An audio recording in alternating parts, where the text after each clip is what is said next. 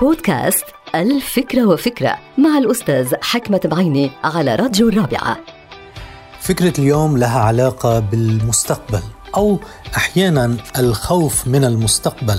وهناك قول مهم جدا للمناضل والمفكر نيلسون مانديلا. بيقول فيه It is always impossible until it's done.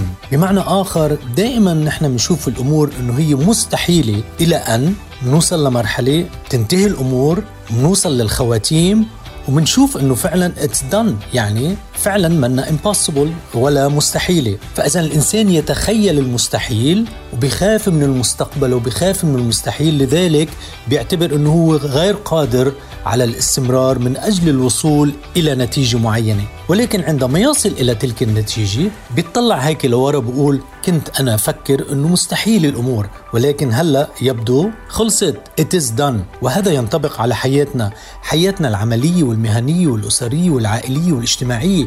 كل شيء من حولنا إذا نحن منخاف بيكون فعلا مستحيل. ولكن جربوها.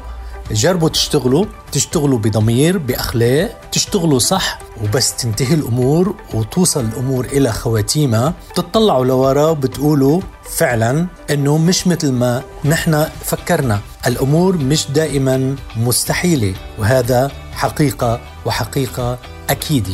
انتهت الفكرة. هذه الحلقة مقتبسة من كتاب الفكرة وفكرة.